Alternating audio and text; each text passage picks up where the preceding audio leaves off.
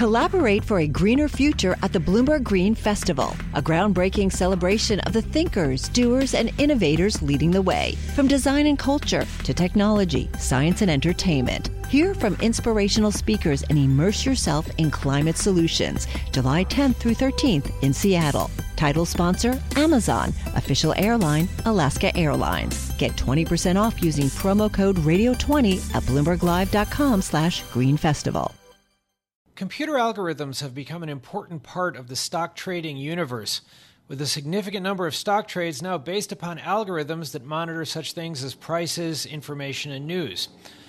But the Washington Post has reported that the Securities and Exchange Commission is finding that fake stories on social media, often written by people who are paid to write positive stories about companies, can move markets. And the SEC is alerting investors and filing complaints against people who engage in these kinds of promotion schemes. Here to talk with us uh, in this latest development in uh, the stock fraud world is John Coffee, a professor at Columbia University Law School. John, always a pleasure to have you on the program. Explain My to pleasure. us, explain to us, kind of what these ca- these kinds of cases are about. What what is the SEC targeting here? Well, I would tell you that what we really learned from all this is that old frauds never die. They mutate and they morph into new forms and new technology.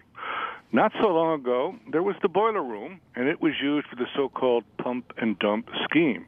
And there, high-pressure salesmen would call from the boiler room and reach maybe 500 or more investors in phone calls touting a particular stock, usually a penny stock. Now it's gotten more subtle. Now all you need to do is retain one of these social media firms. It commissions the fabrication of dozens of articles, and it posts them throughout the blogosphere.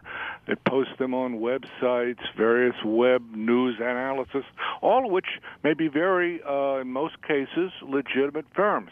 For example, Motley Fool and Benzinga, which are well known, uh, were victimized by this by posting false stories by non existent authors.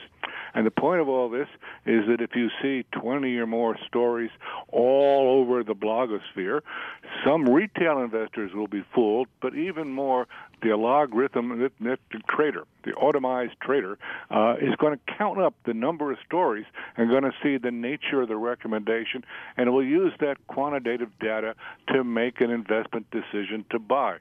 And all these people are being defrauded because it's not disclosed that all of these stories have been paid for. I should explain a very basic point here, though. The securities laws, Section 17B of the 33 Act, makes it illegal to write any story, article, communication in which you are compensated by the issuer, directly or indirectly, without disclosing that fact, and that's what was chiefly violated here.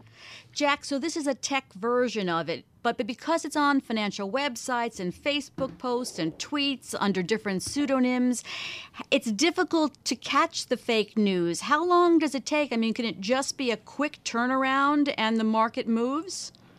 Well, I mean, you might get a quick turnaround. It may take you a couple of days to get the stock up.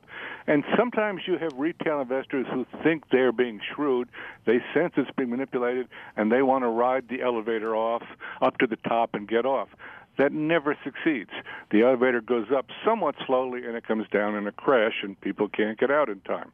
Um, but this is, you know, large scale, not small individual whispers. You have uh, some of these firms charging $20,000 a month for their social media services, and then they have a strange way of enforcing your obligation to pay them because they threaten you. It's a kind of extortion that if you don't pay that fee, they're going to start writing bad stories about you, equally false, but it will send the market down just as well as send it up. So you are sort of locked into a pact with the devil. Jack, it's a good thing, I suppose, if, if you're against this sort of fraud, as most people are, to get the SEC involved. But what can investors do to av- avoid this kind of thing, given the speed with which everything happens in the stock market now? Now, to some degree, investors can't fully research who these anonymous stories are by. If the story is by someone using a pseudonym like Swiss Trader, Trader Maven, you can't check. But if it's a story with a signed name, I think you can go on Google and Facebook and see if this is a real person. That much due diligence even an ordinary investor can do. And I think investors should put some pressure on the Motley Fools and Benzingas of this world to do some due diligence themselves. I understand their view that they are resource constrained and they can't check all the facts, but they can check and see whether there's a real identity behind this. Ultimately, Jack, go ahead. Jack, in, in about 30 seconds, 17 defendants uh, pleaded guilty, agreed to pay more than $4.8 million. Some of them did not uh, plead in that situation. What do they have to prove at trial, the SEC? The money will go into an SEC fund, and if they find it feasible, they can use their fair funds provision and give that back to the injured investors. But frankly, the injured investors here may be in the tens of thousands because there can be lots of people who trade, and it's generally not possible to identify the individual victims very easily. This is not like a, a more typical kind of fraud in a initial public offering or something where you can easily identify the victim. Our thanks to John Coffee, of a professor at Columbia University. University Law School for being with us today on Bloomberg Law.